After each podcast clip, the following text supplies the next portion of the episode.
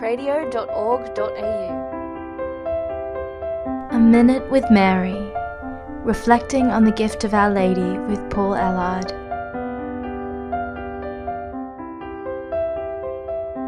Pope Paul VI expressed his desire in 1975 for Mary to be the star of the evangelization for the Church. Building on this, St. John Paul II entrusted the work of the new evangelization to Mary, calling her the star of the new evangelization. We are living in unprecedented times.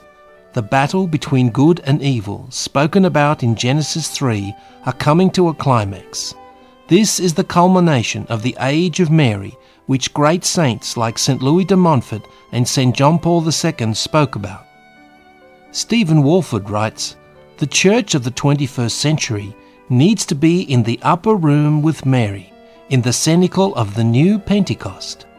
It needs to listen to Mary while being docile to the promptings of the Holy Spirit, who is the beginning and the end of all missionary activity.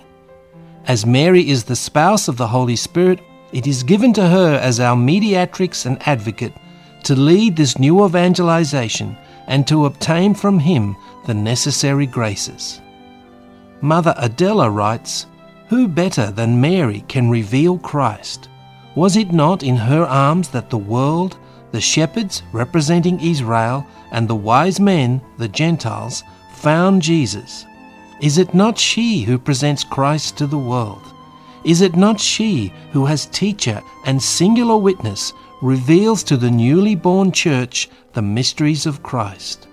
Yes, sitting at the school of the heart of Mary is where we learn the deepest mysteries of Christ.